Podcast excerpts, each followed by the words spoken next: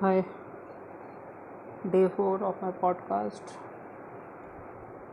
suddenly I feel that कि मुझे इस बारे में नहीं बात करनी चाहिए। ये सारी चीज़ें मुझे बाकी के पहले एपिसोड्स अनपब्लिश कर देनी चाहिए।